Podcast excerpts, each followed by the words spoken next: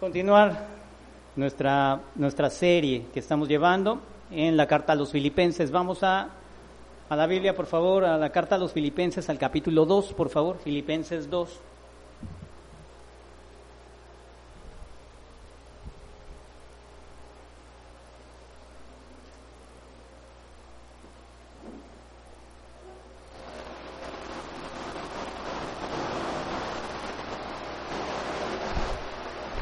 Filipenses 2, vamos al verso 5, por favor.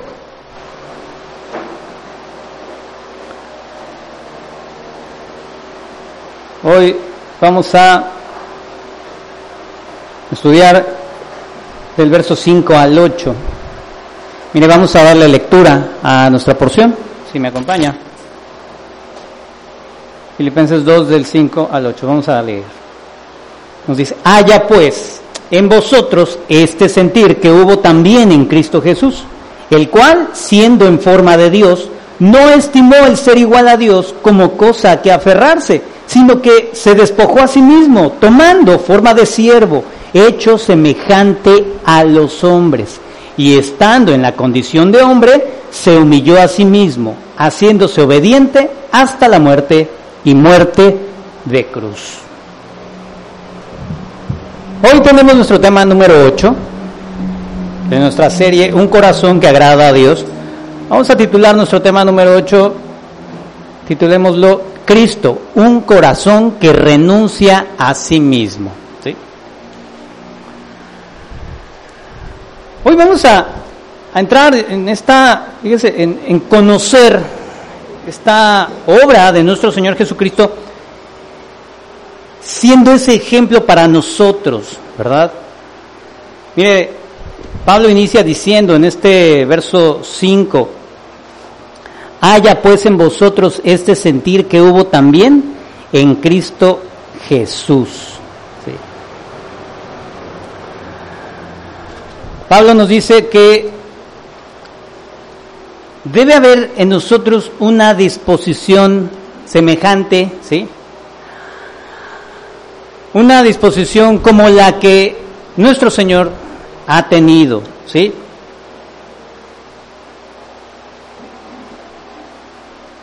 Mire, recordemos, estamos, ¿verdad? En este capítulo 2, hace ocho días, veíamos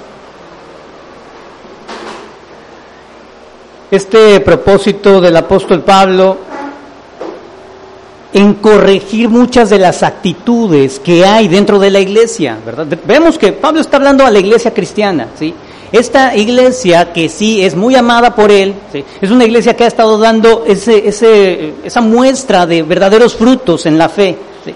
Pues también esta iglesia estaba atravesando grandes problemas, ¿sí? grandes dificultades estaba teniendo esta iglesia, estaba teniendo muchos conflictos, ¿sí? Ya vimos hace ocho días algunos de los que eh, estaba eh, teniendo esta, esta, esta iglesia ahí en Filipos. No hay iglesia perfecta, ¿verdad? Pablo nos pide que cambiemos, ¿sí? Dios a través de Pablo nos pide que cambiemos nuestras actitudes, ¿sí? Nos llama, fíjese, a esa humildad, ¿sí? Nos llama, fíjese, a a considerar a nuestro hermano como superior a nosotros mismos, ¿sí? Y Pablo se quedaría corto si solamente nos lo pidiera como algo que, fíjese, lo pudiéramos ver en su propia vida. Sí, es muy bueno que veamos el ejemplo en alguno de nuestros hermanos y nosotros busquemos, pues, eh, asemejarnos a lo que el hermano vive, cómo él está viviendo su fe, experimentando, ¿verdad? Ese caminar con Cristo, pero nosotros necesitamos el ejemplo máximo. ¿Cuál es el ejemplo máximo? Cristo, ¿verdad? Nuestro Señor Jesucristo. Y Pablo aquí nos está pidiendo, bueno, pues en el verso 5, haya pues en vosotros este sentir, ¿sí? Mire, Pablo en esta eh, expresión dice, dispongan su mente, nuevamente nos pide que, que dispongamos nuestra mente, ¿sí? En esta causa, ¿sí? ¿Cuál es esta causa, hermano? Mire, debemos disponer nuestra mente para imitar el ejemplo de nuestro Señor Jesucristo. ¿sí? Dice Pablo, vamos a adelantarnos un poquito. Pablo nos describe en esta porción que nuestro Señor Jesucristo, que es siendo en forma de Dios, no estimó el ser igual a Dios como cosa que aferrarse, sino que se despojó a sí mismo. ¿sí? En este sentido es en el que nosotros debemos ir, estar imitando a nuestro Señor Jesucristo. ¿sí? Cristo es nuestro ejemplo para toda nuestra vida. ¿sí? Sí, efectivamente hay un punto donde Cristo no puede ser nuestro ejemplo en el, en el aspecto, fíjese, eh, del que Él vino a realizar esa obra redentora, ¿verdad? Nosotros no vamos a imitar a Cristo en esa obra de salvación, no vamos a morir por, los pecados de la humanidad y nosotros tampoco vamos a ser ese sustituto para, para llevar y cargar con la ira de Dios, ¿no? Pero lo que sí podemos hacer, hermano, ¿sí? Es ese imitar a Cristo en su caminar, ¿sí? En su actitud y su disposición que él mostró a lo largo de toda su vida. Mire, el Señor Jesús en su ministerio en, esta tierra nos estaba llamando y él llamaba a sus discípulos a esto mismo. Desde ese momento él llamaba a sus discípulos, mire, vamos al Evangelio de Mateo, Mateo 11, verso 29.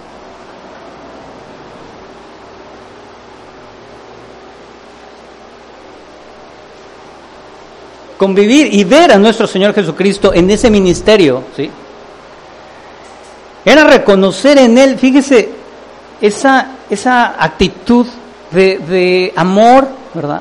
Verlo a Él era ver su humildad, ¿sí? Ese carácter siempre eh, lo distinguió, ¿verdad? Mateo 11, 29.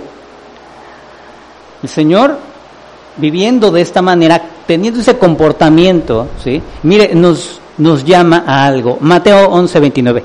Llevad mi yugo sobre vosotros. ¿Y qué nos dice? Aprended de mí. Él nos pide aprender de Él. Aprended de mí que soy manso y humilde de corazón, y hallaréis descanso para vuestras almas, porque mi yugo es fácil y ligera mi carga. El Señor en su vida, en este ministerio terrenal, ¿sí? Él caminando entre nosotros, Él caminando entre, entre los hombres, ¿sí? Llevaba a cabo esta labor, ¿sí? La obra de la redención del hombre. Pero en esto también, hermanos, mostraba su carácter manso y humilde. Y nuevamente, hermanos, ¿sí? estamos llamados y ya olvídese de, de, los apóstoles, de los discípulos. El mismo Señor Jesús nos llama a imitar su comportamiento. Vamos a Mateo nuevamente, al capítulo 20, Mateo 20 al verso 28, por favor. Mateo 20, 28.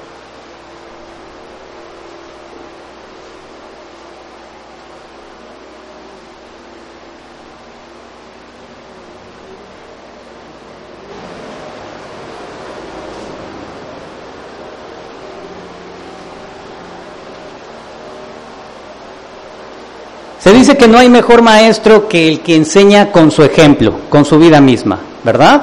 Eso es en lo natural, ¿cierto? ¿Usted de, de quién aprende más? ¿No?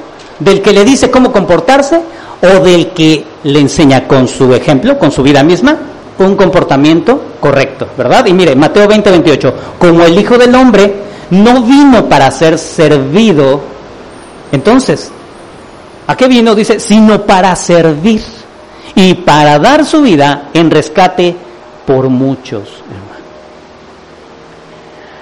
Esto que distinguía al Señor Jesús, que caracterizaba al Señor Jesús, también sabe, tiene que caracterizar a sus discípulos, hermano. ¿sí? Vamos viendo entonces ese, ese llamado a una vida diferente a la que quizás hoy, como iglesia, ¿eh? Olvídense antes de, de Cristo, olvídense los que están allá afuera los que estamos viviendo hoy como cristianos, realmente estamos tomando este ejemplo. Y mire, vamos a ver cómo en el Evangelio de Juan, ¿sí? el Señor Jesús nos da un ejemplo. Juan capítulo 13, verso 12. Juan 13, versículo 12 al 17. Cuando usted usted ahí, indíqueme, por favor. Indíqueme si llegamos ahí para poderlo leer. Juan 13, 12. Así que después que les hubo lavado los pies, tomó su manto, volvió a la mesa y les dijo, mira, el Señor Jesús ya les había servido de esa manera, tomando el empleo, la labor del siervo más humilde, el que lavaba los pies en una casa. Y les dijo, ¿sabéis lo que os he hecho? Les pregunta, ¿saben lo que acabo de hacer? Vosotros me llamáis maestro y señor y decís bien, porque lo soy. Pues si yo, el Señor y el maestro, he lavado vuestros pies, vosotros también debéis lavaros los pies los unos a los otros. El verso 15, porque ejemplo os he dado, para que como yo os he hecho, vosotros también hagáis. De cierto, de cierto os digo, el siervo no es mayor que su Señor, ni el enviado es mayor que el que le envió. Si sabéis estas cosas, mire, bienaventurados seréis si se las memoriza, ¿verdad? Si nos memorizamos esto que el Señor nos está enseñando, ya la hicimos, vamos a ser bienaventurados, sumamente gozosos, bien felices, ¿cierto? No, no es memorizar, no es aprender, Dice, bienaventurados seréis si las hiciereis. Un llamado a la acción, a poner en obra, ¿verdad? Ese ejemplo que Cristo nos ha dejado, ¿sí? Porque decimos que somos la iglesia cristiana, porque decimos que somos los, los hijos de Dios, somos cristianos, somos creyentes en Él, ¿sí? Podemos decir muchas cosas. Podemos traer nuestro pececito aquí, ¿verdad? Traer aquí el pececito y decir, eh, yo le pertenezco a Cristo, ¿verdad? En nuestro coche el emblema, ¿verdad? Y decir que, Cristo lo tenemos ahí en toda nuestra casa, ¿verdad? Tapizado. Primera de Juan, capítulo 2, verso 6, por favor. Primera de Juan 2, verso 6.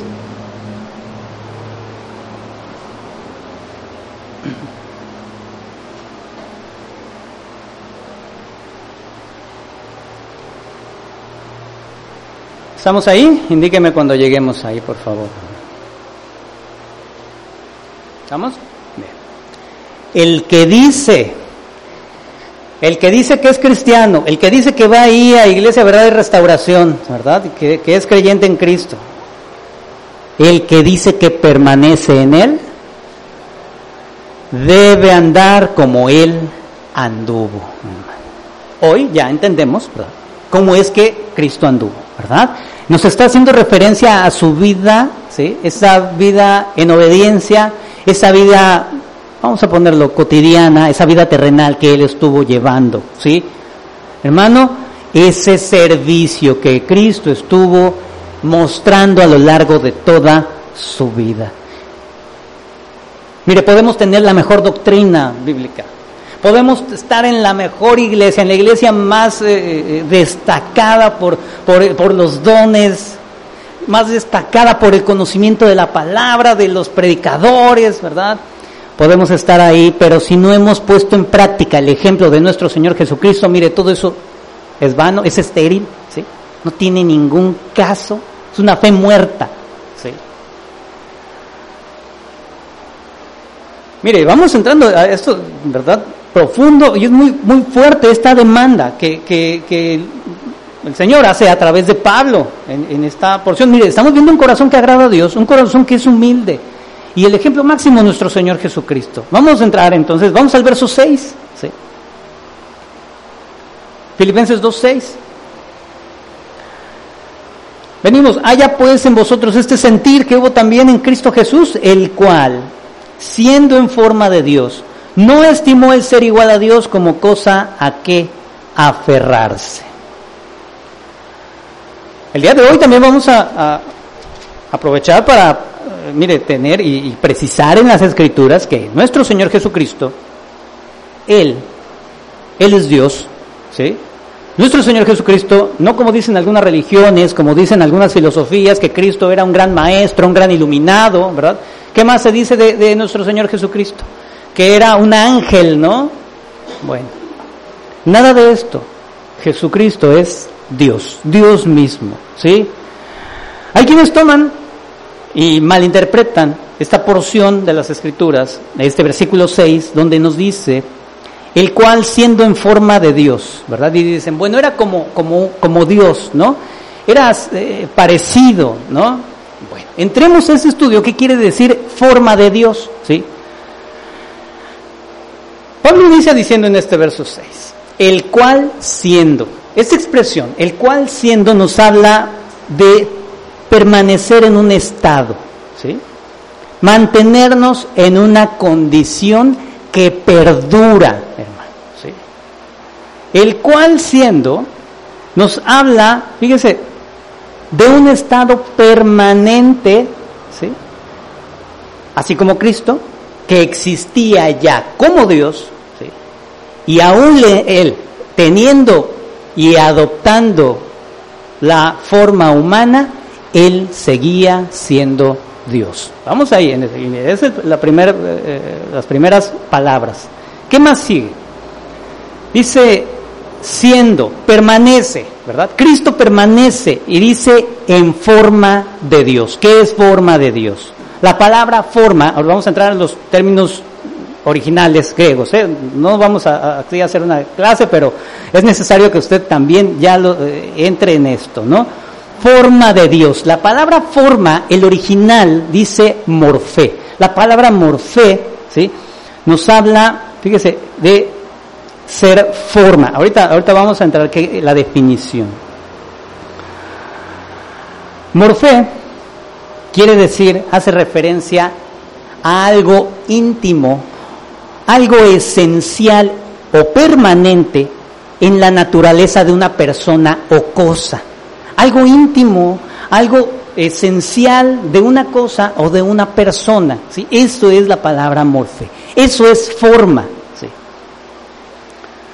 Pablo dice, el cual siendo en forma de Dios, en esencia, ¿verdad? Mire, Entramos aquí en esta porción de nuestro verso que vamos a estudiar de, este eh, eh, verso C, 4 al 5 al 8, ¿sí? En dos ocasiones hace referencia a nuestro Señor Jesucristo como su ser, como su existencia. Aquí en este verso en este verso 6, ¿sí? Y también en el verso 8. Vamos al verso 8, nos adelantamos un poquito. Vamos a Filipenses 2:8. Ahí encontramos, ¿qué nos dice? Filipenses 2.8. Y estando en la condición de hombre, se humilló a sí mismo, haciéndose obediente hasta la muerte y muerte de cruz. Condición. Forma y condición encontramos aquí en esta, en esta porción de la escritura. La palabra condición, mire, hace referencia a el aspecto externo, ¿sí? el aspecto transitorio. ¿sí? Nos habla de apariencia, la apariencia exterior ¿sí? de alguna cosa, de alguna persona, de algo físico. ¿sí? La apariencia exterior, hermano. Afirmamos que Jesús es Dios. Pablo nos está haciendo, mire aquí la aclaración, el cual Jesús, permaneciendo, manteniéndose en esencia siendo Dios, en forma de Dios, hermano. ¿sí? En el verso 8 dice, estando en la condición de hombre. Condición, ahorita nos adelantamos ¿eh? para, para aclarar este punto es necesario que usted lo tenga. Condición, la palabra original es esquema. Y como le dije, condición o esquema quiere decir o apunta a lo externo, a lo transitorio, ¿sí? a la apariencia, ¿sí? al arreglo físico que está en cuanto a lo externo. ¿sí? Esta, es, esta es la palabra condición. ¿sí? Vamos a ver un ejemplo para, para aclarar esto. Vamos a Romanos 8:29. Digo, porque es necesario que nosotros, como la iglesia cristiana, ¿verdad? Tengamos bien claro quién es nuestro Señor, ¿verdad? ¿Quién es Jesús? Hoy aprovechemos, ¿sí? Y llevémonos esto. Romanos 8:29. Porque a los que antes conoció, también los predestinó, para que fuesen hechos conformes a la imagen de su Hijo, para que Él sea el primogénito entre muchos hermanos, conformes. ¿sí? Los creyentes somos predestinados para ser conformes a la imagen de su Hijo. ¿Por qué? Porque se dice que el creyente se eh, hay en él, en su interior, un cambio en su naturaleza. Su naturaleza de cada uno de los que estamos aquí ha sido renovada. Su esencia al día de hoy es diferente. Vamos a Primera de Corintios 7, verso 31. Primera de Corintios 7, verso 31.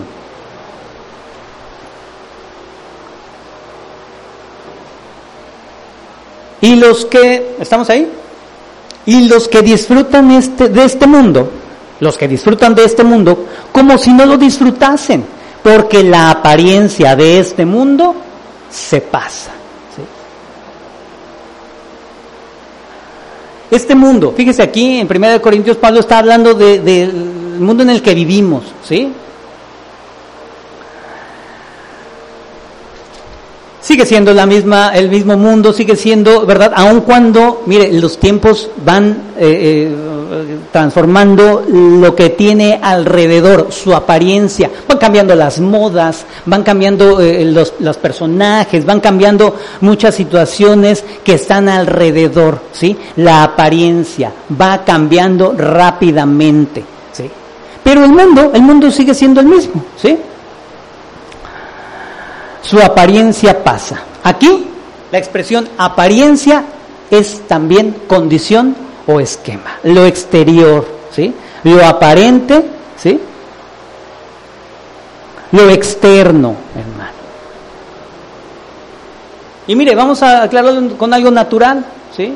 Dice un, un gran maestro, un gran teólogo, pone este ejemplo, algo muy sencillo. Usted conoce el árbol de manzanas, ¿verdad? ¿Cómo es un manzano? podemos describir, ¿verdad? Un manzano es un árbol eh, eh, frutal, ¿verdad? Pero todos los manzanos, fíjense, tienen esta característica, no son muy altos, son bajitos. El manzano no es un, no es un árbol que crezca mucho, ¿sí? Siempre es bajito, su tronco es muy característico, parece que está todo como, como arrugadito, ¿verdad? Sí, es muy característico y ese, es, ese siempre lo va a reconocer, usted va a distinguir siempre que ese es un manzano. Pero su apariencia exterior cambia. En esencia es el mismo árbol, pero conforme a las estaciones del año va floreando, va dando fruto, va secándose, ¿verdad? Va, eh, el, eh, al invierno, ¿verdad? Va, que, va quedando sin fruto, va quedando sin hojas, pero en esencia el árbol sigue siendo un manzano. Su apariencia exterior cambia, ¿sí? pero su esencia es la misma. ¿Cuál es el objetivo, hermano?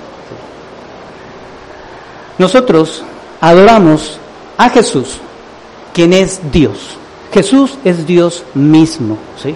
La escritura nos lo aclara y nosotros necesitamos luego tener todos estos eh, principios, ¿verdad? Para poder también, eh, mire, apoyar nuestra propia fe. No es el hecho de eh, poder contender o pelear con otras religiones, con personas, no. Mire, hermano, es para nosotros, necesitamos estar firmes en nuestra creencia, conocer verdaderamente a Dios, ¿sí? Jesús es Dios. Aun cuando Él estuvo en su ministerio en esta tierra, se mantuvo siendo Dios. ¿sí? Él continuó con esa naturaleza de Dios, aun cuando su aspecto físico era el aspecto de un ser humano. Y mira, ahorita vamos a entrar en eso que es muy interesante. ¿sí? Jesús siempre ha sido Dios por naturaleza, ¿Sí? Y mire cómo lo dice la carta a los colosenses. Vamos a Colosenses 1.15, por favor. Colosenses 1, verso 15.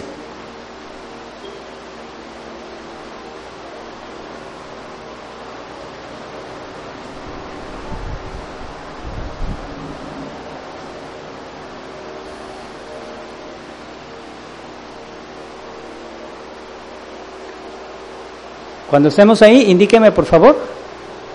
Colosenses 1.15, nos dice, Él, Jesús, ¿eh? Él es la imagen del Dios invisible, el primogénito de toda creación. Pablo, ¿qué nos dice aquí? Jesús, mire, en Él se manifiestan todos esos atributos divinos porque Él es la imagen, la muestra misma del Dios invisible. ¿sí? En Él se expresa toda la deidad. Para reafirmar nuevamente, Colosenses 1.17. Colosenses 1.17 nos dice, y Él es antes de todas las cosas, y todas las cosas en Él subsisten. Para nosotros debe de ser claro, hermano, que nos está hablando de alguien que no tiene ni principio ni final, alguien eterno, alguien, alguien como Dios, ¿sí? Y en Él subsisten todas las cosas. ¿Quién sostiene este universo? ¿Quién sostiene toda esta creación sino Dios? Jesús. Jesús es Dios mismo. El Evangelio de Juan, ahora sí podemos ir al Evangelio de Juan y con mucha claridad podemos leer Juan 1.1, ¿cierto? Yo sé que usted ya se lo sabe de memoria, pero vaya ahí, por favor acompáñeme a Juan 1.1 y leámoslo juntos donde nos dice, en el principio era el verbo, ¿cierto? Y el verbo era con Dios y el verbo era Dios.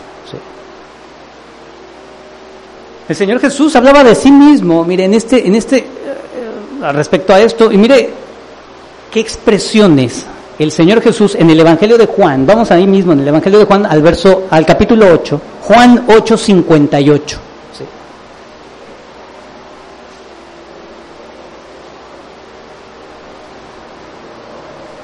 Esto, hermano, atendiendo al vamos a llamarle al público al cual estaba dirigiéndose el Señor Jesús. ¿eh? Estaba hablando a los hombres de Israel, a esos varones que conocían la ley de Dios, ¿sí?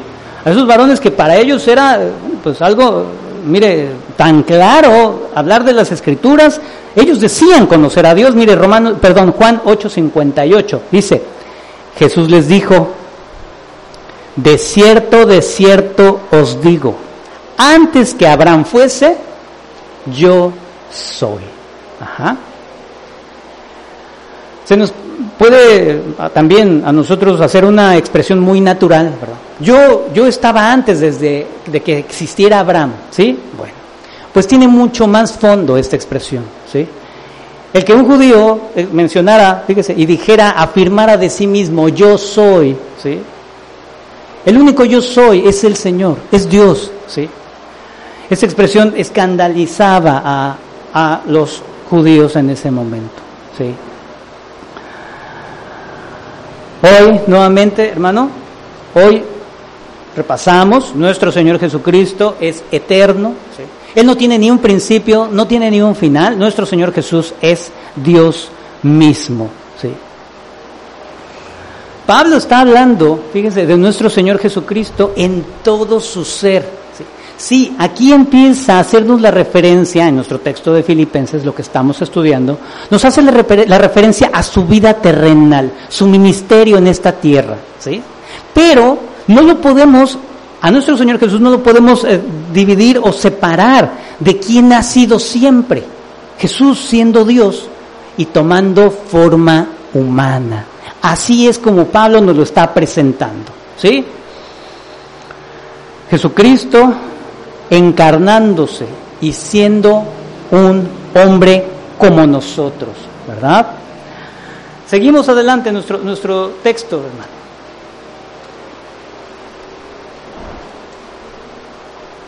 El cual siendo en forma de Dios, no estimó el ser igual a Dios como cosa a que aferrarse.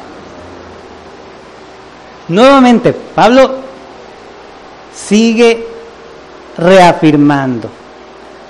No estimó el ser igual a Dios. Y mire, esta, esta palabra es muy, muy importante, es muy clara. La palabra igual en el original es isos. ¿sí? Quiere decir algo que tiene la misma cantidad, algo que tiene la misma calidad o valor o la misma medida que otro, hermano. Eso es, cuando lo entendemos, estamos hablando de algo que es igual, ¿verdad? Podemos ir nosotros al supermercado y comprar dos objetos iguales, ¿verdad? Una caja de cereal, imagínense, podemos conseguir, hay varias cajas que son iguales, tienen el mismo contenido, el, mismo peso, ¿verdad? Las mismas características, ¿sí? Si una es roja y la otra es verde, bueno, ya no son iguales, ¿verdad? Pablo nos está diciendo es igual a Dios, ¿sí? La misma calidad, el mismo, la misma cantidad, el mismo valor, ¿sí? Jesús es realmente Dios.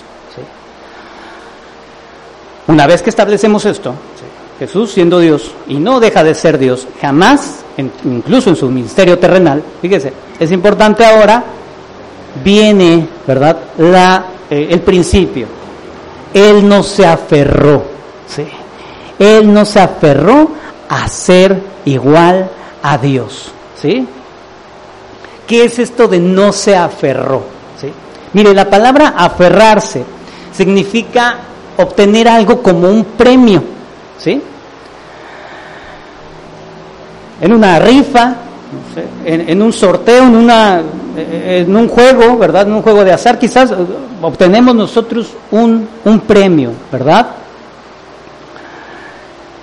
También se utilizaba en el contexto militar para hablar del botín de guerra, ¿sí? de los ejércitos. ¿sí? Bueno. Se dice que el Señor Jesús no estimó el ser Dios mismo ¿sí? como algo de lo que Él quisiera sacar provecho.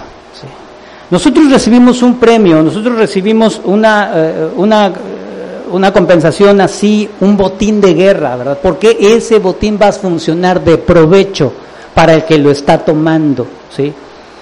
Cristo dice, se despojó, nos va a decir ahorita en un momento más, se despojó, ¿sí? No estimó el ser Dios mismo como algo de lo cual sacar ventaja. Vamos, vamos aquí, ¿no? Recuerde, hermano, estamos siendo enseñados por Pablo a vivir de una manera humilde, honrando a nuestros hermanos, sirviéndoles a ellos. El principio es que tenemos que cambiar, abandonar nuestro egoísmo, abandonar nuestra, nuestra vanagloria, ese orgullo, el cual todavía está en nosotros. ¿Para qué? Para ser cada día más semejantes a Cristo. Él, siendo Dios, no estimó esa condición, no estimó esa vida. mire, vamos a entrar en esto. Él, se despojó de toda ventaja, hermano. ¿Qué tal para nosotros, no? Siempre estamos buscando cómo tener algo que nos dé un poquito más de apoyo en esta vida, ¿no? Una ventaja más que los demás, ¿no? Y por eso, y en eso nos va la vida a veces, ¿no? Queremos tener más, queremos aprovecharnos más, ¿sí? El Señor Jesús jamás mostró ese, carácter. Pablo está aprovechando la obra de nuestro Señor para enseñarnos que debemos abandonar todas ese tipo de ventajas. Mire, vamos, vamos al verso 7, no nos adelantemos. Verso 7, sino que se despojó a sí mismo, tomando forma de siervo, hecho semejante a los hombres. Despojarse. La palabra despojarse en el original ¿sí? quiere decir hacer algo vacío, ¿sí? algo sin contenido. Despojarse habla de hacer algo inútil, sin valor, ¿sí? algo nulo. Nuevamente, hay quienes aprovechan el texto, lo tuercen, ¿verdad? Lo malinterpretan y dicen, Cristo, ya, ahí está, se despojó de ser Dios, ¿verdad? No, aquí no dice que se despojó de su deidad. ¿Qué dice aquí? Se despojó a sí mismo. ¿De qué es lo que se despojó? ¿Sí? Cristo no podía despojarse de su naturaleza divina. Es algo imposible para él hacerlo. ¿sí? Eh, ya vimos, Él es, Él es y se mantiene por siempre siendo Dios. Es imposible todo esto. ¿sí? Además, hermano, durante su ministerio terrenal, para poder llevar a cabo toda esa obra de salvación, ¿sí? Mire, para, para Él, ¿cuál fue la culminación de esa obra eh, de Cristo? Muriendo en la cruz, Él resucita y dice la Escritura que Él venció a quién? Al último enemigo, a la muerte. Para vencer a la muerte, Jesucristo necesitaba esa deidad. Eso es lo que lo leemos en la Escritura. ¿eh? ¿Qué es entonces de lo que Cristo dice se vacía o hace nulo, ¿sí? O hace inútil. De lo que hace Cristo inútil en él es esa experiencia de ser igual a Dios. ¿A qué, a qué nos, nos referimos? Jesucristo optó por vivir como un ser humano. No se aferró Vemos entonces, él no tomó esa ventaja de seguir siendo quien era, quien es Dios, ¿sí? En ese ambiente en el cual él vivía, sino que él, fíjese, voluntariamente acepta y adopta la carne humana. Acepta y adopta, usted sabe que en la carne, ¿verdad? Bueno, pues mire, hasta vamos a ver eh, en las películas, ¿verdad? Los superhéroes, ¿no? Son invencibles, ¿no? Dice les dan de balazos ahí los, los, del, eh, eh, los Avengers, ¿no? No sé. Se supone que tienen algo superior, ¿no? A, a, cualquier ser humano, porque a nosotros, mire, con que nos hagan así, ya protestamos, ¿a poco no? Nos pican las costillas y decimos, ay, me dolió, ¿verdad? Nos sentimos, aun cuando estemos bien fortachones, ¿no? Nos incomodan ciertas cosas, ¿no? Somos débiles, el Señor sabe que somos débiles. A veces es necesario nosotros recordar, ¿verdad?, que somos simples seres humanos, débiles, pecadores, por supuesto, y tenemos muchas limitaciones, ¿sí? El día de hoy, ¿cómo viene? A lo mejor tiene hambre, ¿no? Limitación en la carne. Tiene calor, limitación en la carne, ¿verdad? Imagínense ahí los Avengers, ¿no? Pues andan ahí en el sol, en, el, en las estrellas, andan en el espacio, no les pasa nada, ¿no? Bueno, esa es la fantasía, ¿no? Así, así piensa, ¿no? Eh, la fantasía. Pero el ser humano con un cambio, una variación ligera de su ambiente, ya no sabemos qué hacer, ¿verdad? El Señor Jesús adoptó voluntariamente las limitaciones de la carne. ¿Qué es esto? Venir a habitar en un cuerpo humano. Mire, esta, esta parte de vaciarse, ¿sí? hacer nulo, es, muy importante respecto a lo que es su, su, ser de Jesús. Mira lo que él, renuncia. Vamos a entrar un poquito en lo que él renunció, ¿sí? En, en adoptar las limitaciones de un ser humano, ¿sí? Él primeramente, fíjese, renunció a esa relación favorable. Él tenía una relación favorable respecto a la ley de Dios, ¿sí? La ley de Dios no tenía nada que ver con Jesús, ¿sí? La ley de Dios, Dios la dio a los hombres, ¿cierto? ¿Cuál es el propósito de la ley? Establecer que cada hombre es pecador. La culpabilidad es establecida por la ley. La culpabilidad del hombre es establecida por la ley de Dios. Todos somos pecadores. Pero en Cristo no. Jesús, Él estaba exento de todo esto porque Él era Dios. ¿Sí? ¿Qué fue lo que ocurre? Renuncia a esa relación favorable con la ley Vamos al Evangelio de Juan, Juan 1, verso 29. Porque debía realizarse algo, hermano. Este es el camino que él decide tomar. Juan 1, 29. ¿Estamos ahí? El siguiente día vio Juan a Jesús que venía a él y dijo, He aquí el Cordero de Dios que quita el pecado del mundo. Jesús tuvo que tomar el camino de encarnarse como un ser humano, para así poder quitar la culpabilidad del hombre. Vamos a 2 Corintios 5:21, por favor. Jesús siendo justo, ¿verdad? Él jamás, jamás pecó, ¿sí? Jamás cometió pecado. Él decide voluntariamente asumir esta condición. ¿eh? Mire, ¿qué dice 2 de Corintios 5:21? ¿Estamos ahí? Indíqueme, por favor. Al que no conoció pecado, por nosotros lo hizo pecado, para que nosotros fuésemos hechos justicia de Dios en él. Y esto es lo que establece la base para todo, hermano. ¿sí? Toda su obra está aquí, establecida, hermano. ¿sí? Él era el único justo, él no merecía llevar toda esta culpa, pero él decidió. Fíjese, y recuerde esto, ¿eh? decidió asumir esta condición. ¿Sí? No tenía, fíjese, no estaba obligado Jesús a llevar a cabo esto, pero entendemos y recordamos ahora el concepto de la misericordia de Dios, su amor, ese amor que no merecíamos. ¿Qué más, hermanos? ¿A qué renuncia también el Señor Jesús? Tomando esa forma de hombre. Él estaba en el ambiente de la gloria de Dios, hermano. Él era Dios mismo.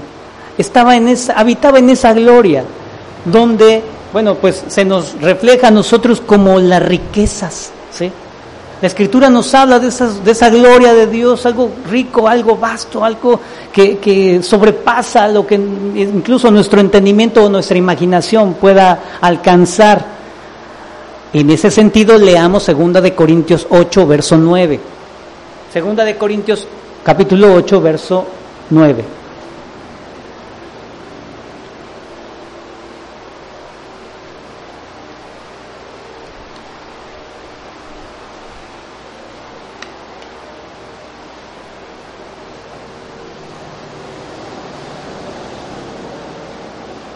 ¿Estamos ahí? Dígame si estamos ahí. Segunda de Corintios 8, 9 nos dice, porque ya conocéis la gracia de nuestro Señor Jesucristo, que por amor a vosotros, fíjese, ¿por qué? ¿Qué es lo que lo movió? El amor al hombre se hizo pobre, siendo rico, para que vosotros con su pobreza fueseis enriquecidos. Y mire, estamos viendo el aspecto de esa gloria donde, eh, pues por supuesto a Dios nada le falta, ¿verdad? Es en ese sentido de esa riqueza, ¿sí? Donde el ser humano está limitado, es pecador, ¿verdad? Está, es débil, ¿sí? Es polvo, ¿sí? Es una pobreza en la que nosotros vivimos comparado con la riqueza que posee Dios, ¿sí? Por amor a nosotros, nuestro Señor Jesucristo abandonó esa condición, ¿sí? Para traernos a nosotros la vida, la vida verdadera, la vida plena, que puede enriquecernos, ¿sí? Es en ese sentido, ¿verdad? Que somos hoy ricos, no de que por ahí hay algunas enseñanzas, ¿verdad? Ahí sacadas de contexto, ¿sí? Que dicen que porque el cristiano, ¿verdad? Ya como eres cristiano, las riquezas de Cristo son para ti porque dice que nosotros eh, por su pobreza fuimos enriquecidos. O sea que el cristiano tiene que ser rico, ¿verdad? Millonario. Bueno, el dinero es algo que Dios ha permitido, ¿verdad? Y, es bueno, pero también eh, no es lo esencial. Aquí nos está hablando de qué? Tener una vida verdadera, venir a tener vida de Dios, ¿sí? Renuncia a esas riquezas, a estar en ese ambiente de la gloria de Dios, hermano, ¿sí? El Señor Jesús renunció a esa gloria que él tenía, ¿sí?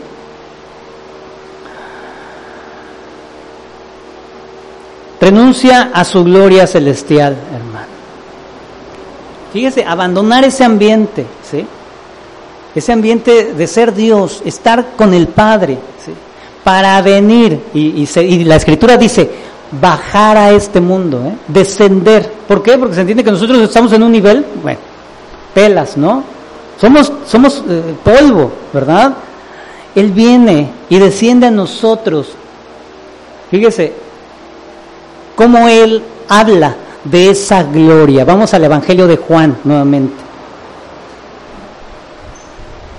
Mire, y aquí a nosotros también, pues, Él nos hace también saborear ¿eh? esa gloria. En este Evangelio de Juan, capítulo 17, verso 4. ¿eh? No solo lo menciona como una añoranza, no, sino porque también nos permite dar, fíjese, una probadita de lo que, de lo que a los creyentes genuinos, a los verdaderos, les está esperando en la presencia de Dios. Mire, dice así, Juan capítulo 17, estamos ahí, verso 4, nos dice, yo te he glorificado en la tierra, he acabado la obra que me diste que hiciese. Ahora pues, Padre, mire, glorifícame tú al lado tuyo. ¿Sí? Mire qué, expresiones. Con aquella gloria que tuve contigo antes que el mundo fuese. Ese estar en el ambiente de Dios. ¿sí? Jesús nos permite, nos da así como una probadita, miren, yo estaba con el Padre. Y estar con el Padre son las mayores delicias que pueden existir. ¿sí? Algo que jamás ustedes han saboreado, jamás a ustedes han presenciado, pero yo lo hice, yo lo viví, ¿sí? Porque yo desde la eternidad he estado en ese ambiente, ¿sí? Pero el Señor, nuestro Señor Jesús, voluntariamente, sabe, otra vez, renunció a eso, hermano. Renunció a ese ambiente, hermano. Para estar, fíjese, con nosotros los hombres y mujeres pecadores, ¿verdad? En este ambiente, imagínense, ¿no? Que, que un contraste muy fuerte, ¿verdad? Mire, en el Antiguo Testamento el profeta Isaías habla de cómo es que se admira esa gloria, ¿sí? Vamos a Isaías capítulo 6, por favor.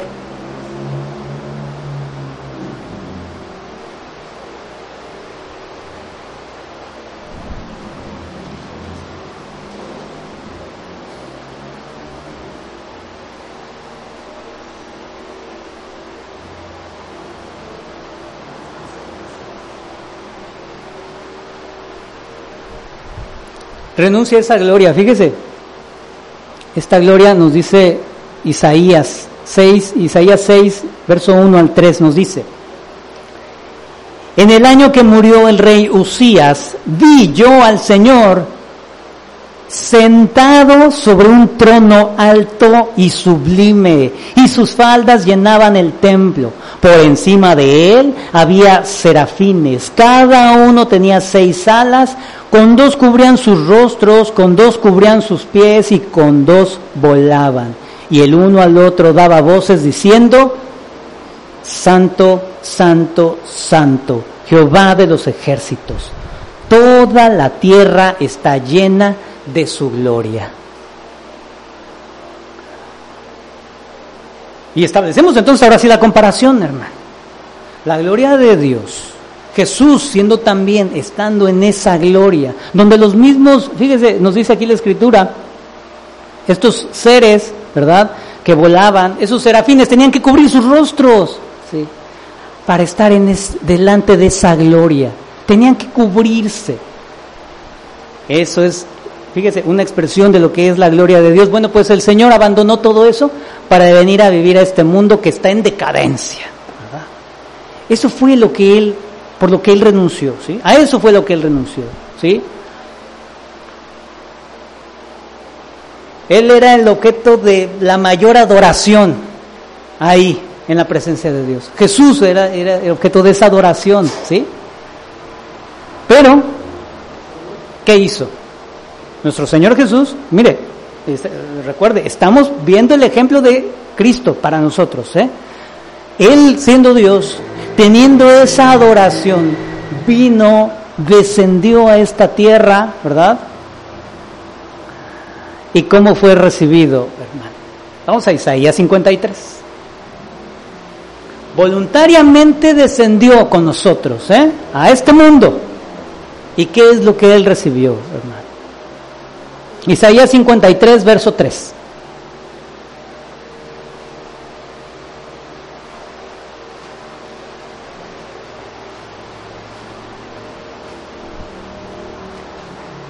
¿Estamos ahí?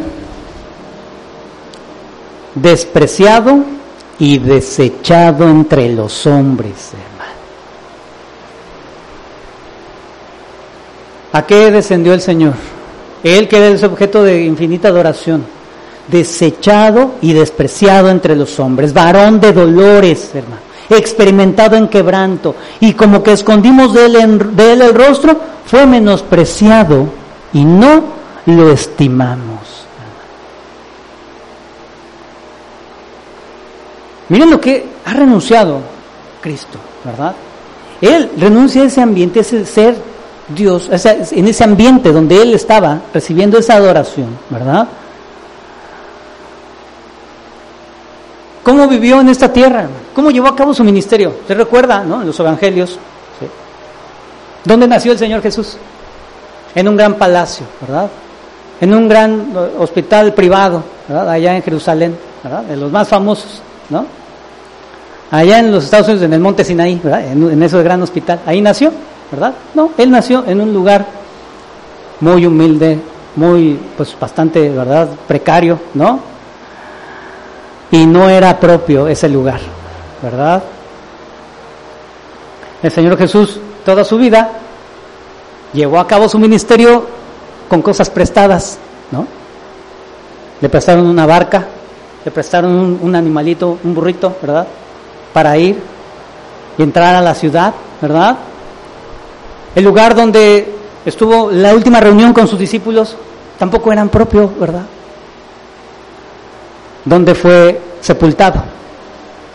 En una tumba, sí, de ricos, pero prestada, ¿verdad? Hermano, vamos viendo, ¿no? Este es el ministerio de, Cristo, ¿sí? Él renuncia a lo que siempre ha recibido, ¿sí? A ese ambiente de gloria. Y mire cómo también nos va a decir ahora Pablo, tomando forma de siervo. ¿eh? Fíjese, esta expresión todavía no entramos ahorita, tomando forma de siervo, pero mire, Jesús siendo Dios, Él era el rey, ¿verdad? Él es autónomo, ¿verdad? Él es el que, el que decide qué hacer, ¿verdad? Usted ha tenido a lo mejor algún cargo de autoridad de gobierno, el papá la mamá, ¿no? En casa, ¿no? ¿Sobre quién tiene autoridad? Sobre sus hijos, ¿no? Sobre ese hogar, ¿no? En el trabajo tal vez usted sea supervisor o tenga algún, algo que es su responsabilidad, ¿no? Se entiende que somos autónomos en esa, en esa responsabilidad. Nos gusta, ¿a poco no? Nos gusta tener autoridad, ¿no? Nos gusta decidir, nos gusta mandar. Eh, seamos sinceros, hermano. Nos gusta decir, ¿no? cómo se deben hacer las cosas, cómo se debe de pintar esa pared, ¿no? Yo quiero que vaya de ese color porque a mí me gusta. Yo soy el que manda, ¿no? Yo pago, ¿no? Yo soy el jefe, ¿no? Jesús renunció a su autonomía. ¿Cómo es esto? Él tomó forma de siervo, ¿sí? Será bueno, hermano, que nosotros también aprendamos a obedecer ¿no? ¿A poco no le gustaría que sus hijos le obedezcan siempre, ¿no? ¿Por qué a veces los hijos no son obedientes? ¿Qué cree? El problema no está en la maestra, el problema no está en el maestro, no está en el colegio, en la escuela, no está en ningún lugar, el problema está en casa. A lo mejor papá o mamá no somos obedientes, ¿verdad? No somos obedientes a Dios. ¿Y eso sabe qué? Lo mostramos, damos un ejemplo, ¿verdad? enseñamos a nuestros hijos en ese sentido. ¿sí? Jesús se convirtió en siervo. Mire qué beneficioso fue para él. Mire, esto, esto dice la escritura. Vamos a Hebreos, Hebreos capítulo 5, verso 8.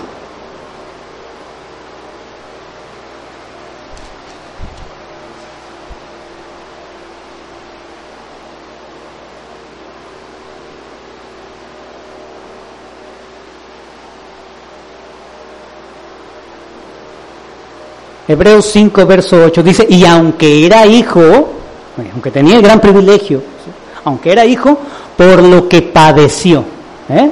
por, lo que, por lo que padeció, aprendió la obediencia, hermano. Jesús, hermano. Ya vimos Jesús, que es Dios, que siempre ha sido Dios, que sí tomó forma humana, pero Él sigue siendo Dios. Y dice, fíjese en la escritura, en Hebreos, dice el escritor de Hebreos, para Él fue de gran provecho aprender la obediencia. ¿Y para nosotros qué tal, hermano? ¿Qué será? ¿Será bueno aprender también la obediencia? O ya, en ese tema ya lo tenemos bien dominado, ¿verdad? Que nos dicen, hay que estar a tal hora, a las ocho y media, y ahí estamos, ¿verdad? Somos bien obedientes, ¿no? Que tiene que ser azul y nosotros llevamos, pues verde, ay, es que, pues se parecen, ¿no? Bueno, es que es más bonito. Buscamos justificantes, le buscamos acomodar, ¿no? Para él fue gran beneficio aprender esa obediencia, hermano. Él es nuestro ejemplo, hermanos. Vamos, vamos entonces en ese sentido, ¿no? Sigamos imitándolo, ¿no?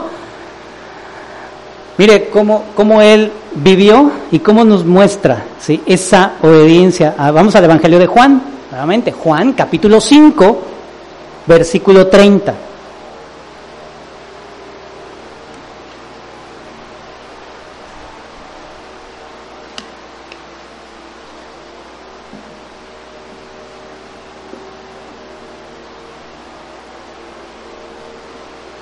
¿Cómo le gusta a usted hacer las cosas?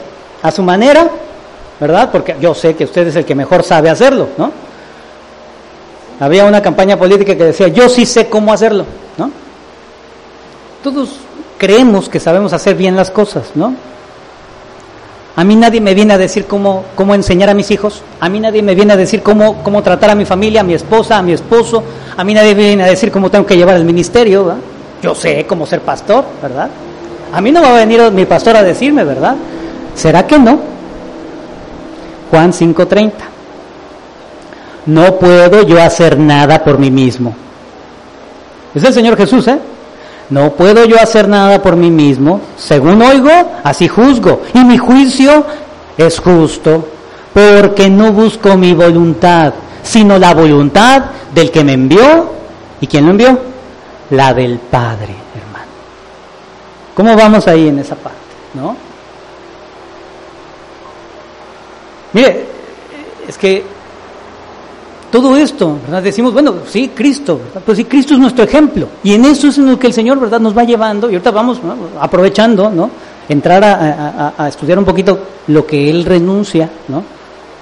Siendo Dios, asumiendo forma humana, ¿Qué tal estamos hoy en esta, en esta parte? Como seguidores de Cristo, como sus discípulos, ¿eh? Porque cada uno de los que somos seguidores somos, estamos en ese discipulado, ¿cierto? No, no, no somos eh, eh, eh, sus fans, ¿verdad? Yo soy fan de Cristo, ¿no? Eso, no sé qué sea, ¿no? Pero el que cree en Cristo, el que ha nacido de Dios, el que se ha arrepentido de sus pecados, el Evangelio le mostró y lo confrontó con su condición, se arrepintió de su, de su pecado y nació de nuevo el Espíritu obró en él y nace de nuevo, ese es un discípulo de Cristo. Y ese discípulo tiene que estar dando evidencia cada día de su comportamiento semejante al de su Señor, hermano.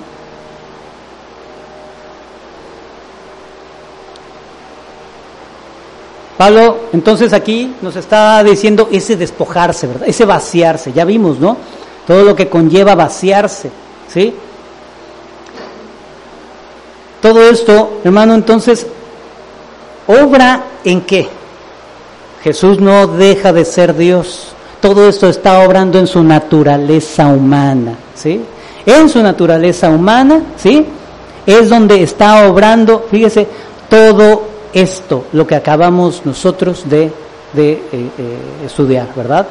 Sigue adelante, Pablo dice, tomando forma de siervo, ahora sí, tomando forma de siervo, hecho semejante a los hombres. A ver, eso está más difícil, ¿no, pastor? Tomando forma. A ver, a ver, ahí ya les caímos, ¿no? Tomó forma. Forma, pues, ¿qué quiere decir forma? Esencia, ¿verdad? Algo íntimo. Ahí está, ahí está. Jesús no, no fue siempre Dios. Ahí adoptó la esencia de un siervo. ¿Qué quiere decir? La esencia de un ser humano. Ahí está. No, hermanos. Sigamos con la escritura. Estamos nuestro estudio verso a verso, por palabra por palabra, ¿verdad? Vamos. Y eso es así como se estudia la Biblia, ¿no? Y así obtendremos nosotros bendición, entendimiento de la voluntad de Dios. ¿Sí? ¿Qué dice? Tomando forma de siervo. ¿Sí? Efectivamente, la esencia, ¿sí? Dice, la naturaleza, ¿sí? porque Cristo no vino a ser como un actor, ¿verdad? No tomó una máscara, ¿verdad? Y dijo, bueno, ahora me voy a personificar como eh, eh, eh, un médico, ¿verdad? Y se puso su, su cubrebocas, su, su, una lamparita aquí, ¿verdad? Como los médicos de antes, ¿verdad? Su estetoscopio, su bata, como si fuera un personaje más, como si fuera un actor. No, hermano. Eso no está hablando la escritura. Él no vino a representar un papel solamente, no sino que Cristo efectivamente, y eso es lo asombroso, ¿sí?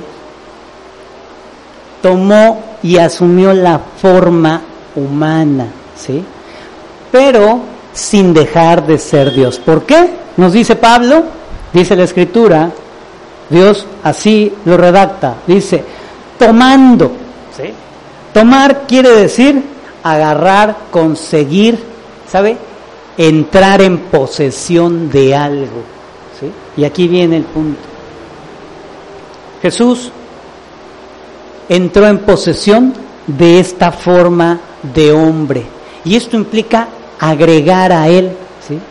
no quitar, no es una resta, ¿eh? esto es una suma. Cristo, por eso dice nuestra escritura, dice, dice eh, eh, nuestro versículo, permítanme, vamos ahí. Nos dice,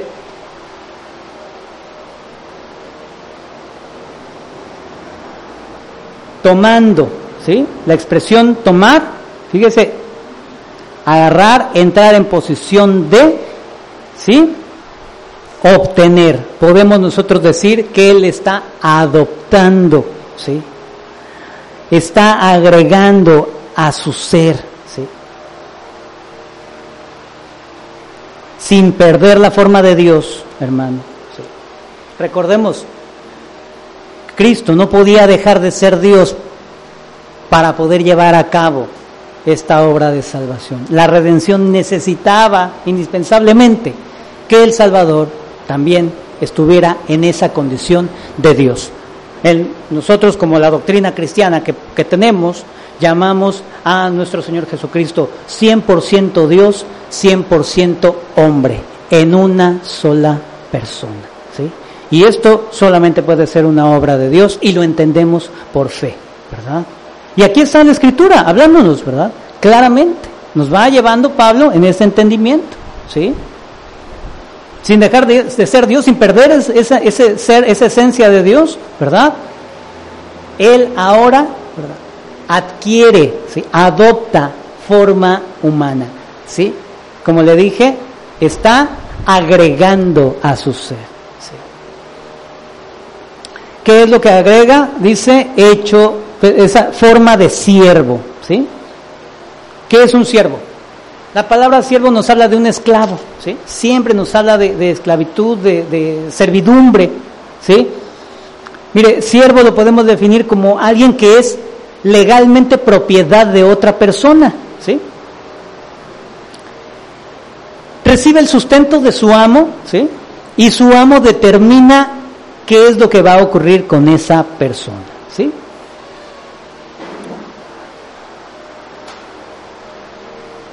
Nuestro Señor Jesucristo asume esta posición de siervo, del servidor, del servidor de todos. Y mire cómo, cómo también eh, eh, el profeta Isaías habla de este siervo. Tomando, ¿verdad? Haciendo esa, la voz de Dios, ¿verdad? Este profeta Isaías en el capítulo 42, Isaías 42, verso 1, por favor.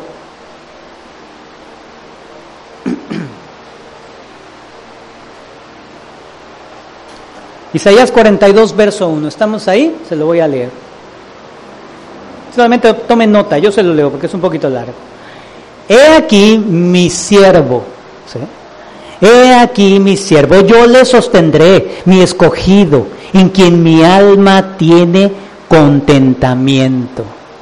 He puesto sobre él mi espíritu, él traerá justicia a las naciones, no gritará, ni alzará su voz, ni la hará oír en las calles, no quebrará la caña cascada, ni apagará el pábilo que humeare, por medio de la verdad traerá justicia, no se cansará ni desmayará, hasta que establezca en la tierra justicia, y las costas esperarán su ley. Así dice Jehová Dios, creador de los cielos, y el que los despliega, el que extiende la tierra y sus productos, el que da aliento al pueblo que mora sobre ella, y espíritu de los que andan por ella.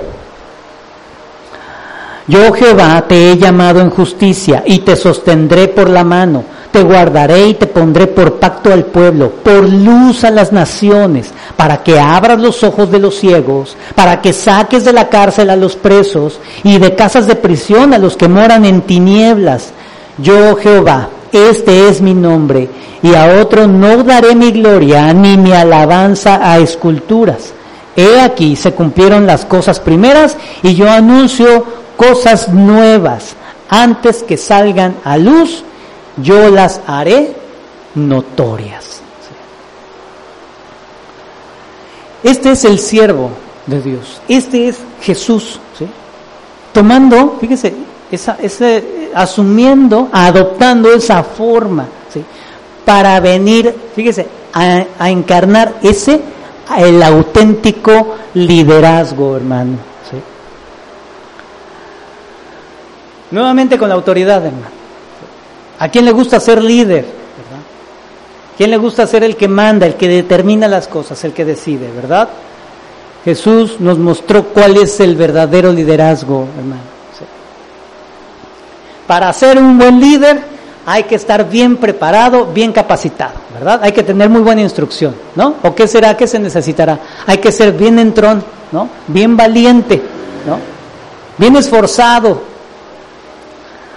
¿Qué es lo que se necesita para ser un auténtico líder? Según, según Dios, ¿eh?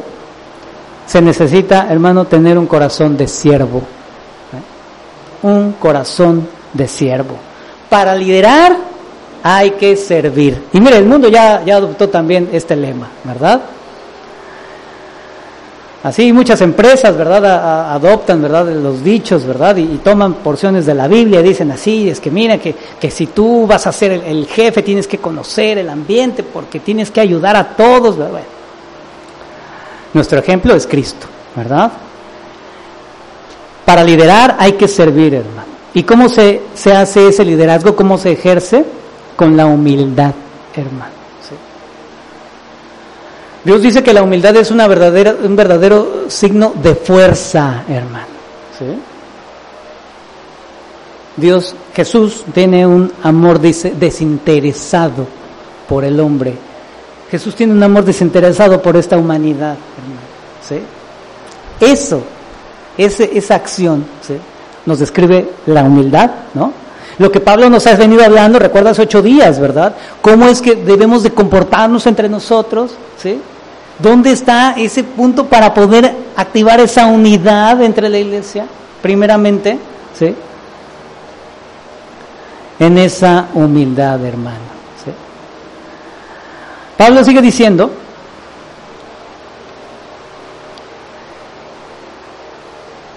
hecho semejante a los hombres. Se despojó a sí mismo tomando forma de siervo, hecho semejante a los hombres, hermano. Nuevamente. Había quienes decían también en ese tiempo, bueno, es que Jesús, Jesús era un ángel, Jesús era, era una divinidad, Jesús era un espíritu. Pablo lo aclara, hecho semejante a los hombres. La expresión hecho semejante a los hombres, la expresión hecho habla, la traduce también eh, los diccionarios como nacer, asumir o entrar en una condición. ¿sí? Ser hecho semejante a los hombres es nuevamente adoptar, naciendo, nuestro Señor Jesucristo nació como un ser humano, ¿sí? como cualquier ser humano, nace de una mujer, ¿sí? Adoptando entonces esta plena humanidad, hermano. Nuevamente, Cristo tiene las dos naturalezas, 100% Dios, y nace en este mundo, como cualquier ser humano nace de una mujer, 100% hombre, hermano. ¿verdad? Esto es claro para nosotros. Vamos a Gálatas 4.4, por favor. Gálatas 4, verso 4.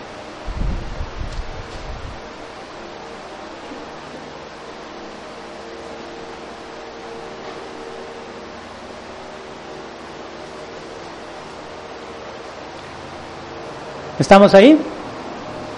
Nos dice, pero cuando vino el cumplimiento del tiempo, Dios envió a su Hijo, nacido de mujer y nacido bajo la ley, ¿verdad? Y, entonces tenemos aquí todos los elementos. Hermano, nosotros tenemos una fe sólida por el conocimiento, no tenemos nosotros una fe ciega, ¿verdad? Tenemos una fe sólida porque conocemos la escritura. Dios ha dejado todo plenamente descrito aquí para que nosotros podamos afirmarnos, ¿sí? Vivir plenamente como Él nos está mandando, ¿sí? Seguir el ejemplo de Cristo, ¿sí? Y también poder en su momento ser ejemplo a otros, ¿sí? Enseñar a otros, enseñar a nuestras generaciones, ¿sí? Una fe con conocimiento, hermano. ¿sí? Su naturaleza humana era totalmente real, ¿verdad? Era una, naturaleza humana real para todos, ¿sí? Mire, en esa naturaleza humana, bueno, pues eh, también había quienes, quienes critican, ¿verdad? Y dicen, no, pero es que él también estaba sujeto a las mismas pasiones, sí, ¿verdad? Vamos a Hebreos 4.15, por favor. Él tenía una naturaleza humana, era necesario que tuviera esa naturaleza humana 100%, pero no había pecado en él.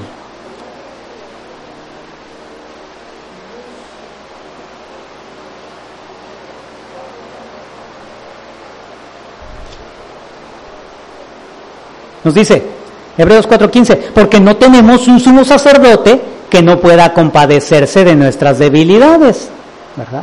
Sino uno que fue tentado en todo, ¿verdad? Fue tentado en todo, según nuestra semejanza, pero, pero sin pecado.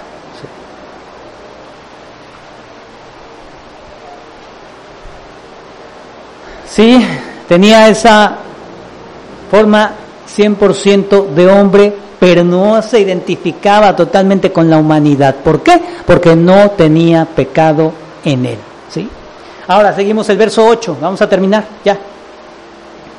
Nos dice el verso 8, y estando en la condición de hombre, ahora sí viene, hermano, agárrese, ¿verdad? Que viene para nosotros. Y estando en la condición de hombre, se humilló a sí mismo, haciéndose obediente hasta la muerte y muerte de cruz. Ya vimos condición, ¿verdad? La condición de hombre, la apariencia externa de hombre, ¿sí? Adoptó esa condición, adoptó esa apariencia, adoptó esa, esa también, esa esencia, también de, perdón, ese, ese aspecto de hombre, ¿sí?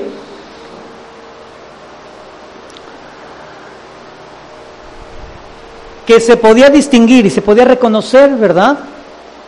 ¿Cómo lo veían la gente en ese momento? Todos los que convivían con él, ¿qué apreciaban en él, hermano? Los mayores lo vieron nacer, ¿verdad? Lo vieron como un bebé pequeñito, ¿verdad? Ahí en pañales, ¿verdad?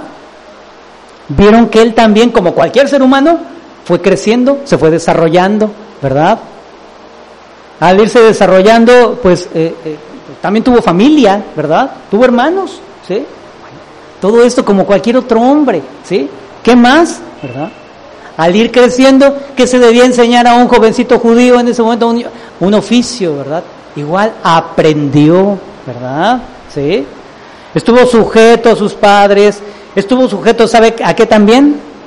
A las eh, eh, situaciones propias de la humanidad, tuvo hambre, ¿no? Sed, frío, calor, cansancio, ¿verdad?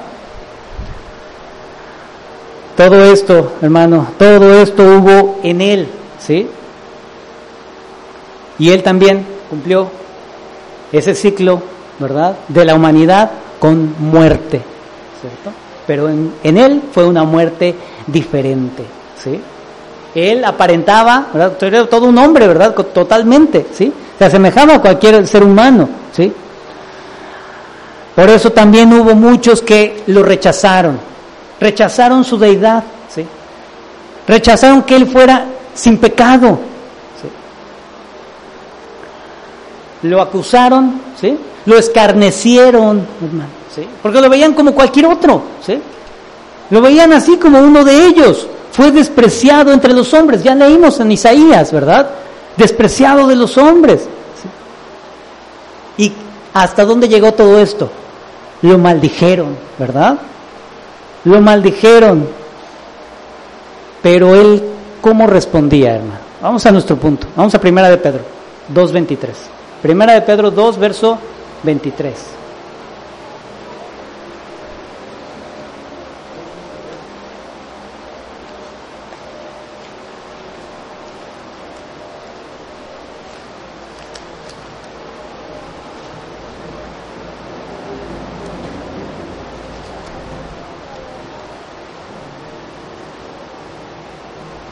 ¿Estamos ahí? Indíqueme por favor si estamos ahí.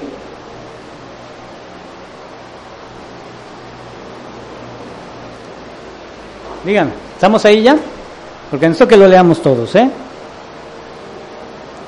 Quien cuando le maldecían. Imagínense esas maldiciones. ¿Cuántas veces no le han faltado al respeto a usted? Hermano, hermana, ¿qué le han dicho? ¿Lo han agraviado? A usted en su decoro, en su amor propio, le han, le han lastimado, lo han ofendido. Pues, somos seres humanos, ¿eh? pecadores, somos polvo. Pero dice Pedro del Señor Jesús, quien cuando le maldecían no respondía con maldición, cuando, cuando padecía, no amenazaba, sino encomendaba la causa al que juzga justamente.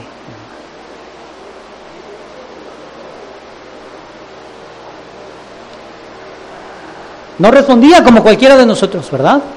Mire, estamos siguiendo el ejemplo de Cristo. ¿eh?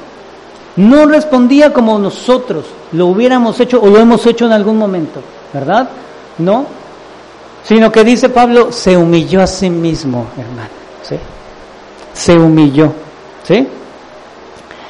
Jesús, siendo quien era, elige, él decide humillarse en lugar de tomar. De sí mismo, porque él es Dios, ¿verdad? Todo su poder para imponerse a todas estas situaciones, a todas estas ofensas, todos estos agravios. ¿Qué hizo el Señor? ¿Verdad? Se resistió a tomar ese poder y al contrario lo rechaza y decide humillarse, hermano. Esa humillación lo llevó hasta la muerte, hermano. Jesús eligió humillarse, ¿sí? Él mismo, ¿sí? Haciéndose obediente hasta la muerte y muerte de cruz. Fíjese, hablar de la muerte, ¿verdad? Para los judíos, la muerte de cruz era algo sumamente ofensivo, ¿sí? Los judíos estaban esperando un Mesías poderoso, un Mesías a la imagen de, un conquistador, ¿verdad? Que iba a venir con grandes ejércitos para sacar a su pueblo oprimido, ¿verdad? Y traerlos a la gran victoria y que todos los pueblos de alrededor se rindieran delante de él, ¿verdad? Todos aquellos que los habían agraviado, que habían hecho algo en contra de ellos, ¿verdad? Se arrodillaran y como decimos, que se arrodille y que me pida perdón, ¿verdad? Aquel que me ofendió, aquel que me hizo, que me dijo, que me faltó al respeto, que me quitó, que venga y que me pida perdón, ¿verdad? Pues eso también pensaban los judíos. ¿eh? Decían, va a venir nuestro gran Señor, ¿verdad? Y van a ver cómo los va a poner a todos, ¿verdad? ¿Sí? ¿Y qué cree que vino el gran Mesías, el gran Señor, y se humilló a sí mismo, hermano. ¿Cuál ejemplo vamos a tomar, hermano? El mal ejemplo que hemos venido viviendo, llevando a cabo, ser autosuficientes, nosotros sabemos qué hacer, cómo vivir. Jesús nos da el ejemplo máximo, hermano. Siempre estamos, fíjese, dominados por, por nuestra pecaminosidad, hermano. Siempre buscamos cuidar nuestros derechos, ¿no? Siempre buscamos que se, que se nos respeten nuestra, lo, nuestro, ¿no? Seamos honestos, hermano. Así vivimos. Dios quiere que cambiemos nuestra manera de vivir. Dios quiere que cambiemos ese concepto, que cambiemos esos principios, esos valores, ¿verdad? y que ahora empecemos, y mire, le digo empecemos, ¿eh? porque a lo mejor ya muchos ya tienen un gran tramo avanzado en esto de la humildad, ¿no? Muchos ya han avanzado mucho. Pero a lo mejor otros no, otros apenas ahí vamos, ¿no? Estamos empezando, ¿sí? Cuando se nos otorguen ciertos derechos o ciertos privilegios, ¿sí? Entendamos que no nos pertenecen todo lo que hoy tenemos proviene de Dios. ¿sí? No nos exaltemos en sobremanera, no seamos orgullosos, hermano. ¿sí? Quizás sea mejor renunciar a todo eso ¿sí? y seguir el ejemplo de Cristo ¿eh? para poder crecer, para poder ser formados, hermano, en este nuevo corazón, ¿sí? dispuestos a humillarnos, hermano. El ejemplo que pone Pablo, ¿eh? es el ejemplo máximo. Usted dígame a quién sigue. ¿A quién le pertenecemos hoy? Somos de Cristo, hermano. Si Cristo obedeció y se humilló a sí mismo, hermano. Deberíamos nosotros tal vez ser un poquito más obedientes a lo que Dios nos mande, ¿verdad?